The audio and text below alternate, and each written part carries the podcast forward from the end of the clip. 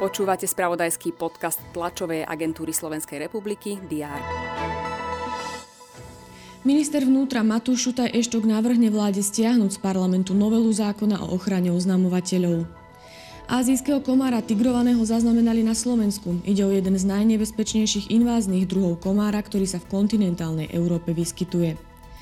Spojené štáty vetovali rezolúciu Bezpečnostnej rady OSN, ktorá vyzývala na okamžité prímerie vo vojne medzi Izraelom a militantným hnutím Hamas v palestínskom pásme Gazy. Vo veku 63 rokov zomrel bývalý nemecký futbalový reprezentant Andreas Brehm.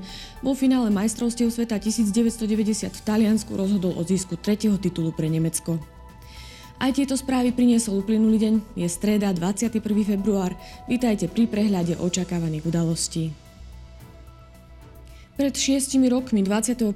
februára 2018 vo Veľkej Mači v okrese Galanta zavraždili novinára Jána Kuciaka a jeho snúbenicu Martinu Kušnírovú. Slovensko si výročie pripomína viacerými pietnými spomienkami a zhromaždeniami. Parlament by sa mal venovať ďalším neprerokovaným bodom programu aktuálnej 9. schôdze. Účasť by poslanci nemali hlasovať, o prerokovaných návrhoch by mali rozhodnúť budúci týždeň. Vláda má rokovať o zabezpečení eurovolieb kapitole rezortu vnútra sú na ne alokované prostriedky takmer 12 miliónov eur a v kapitole štatistického úradu zhruba 2 milióny eur.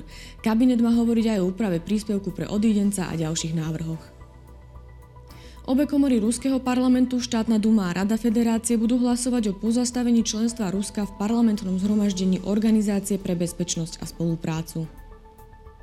Britský súd sa zaoberá posledným odvolaním Juliana Assangea proti vydaniu do USA.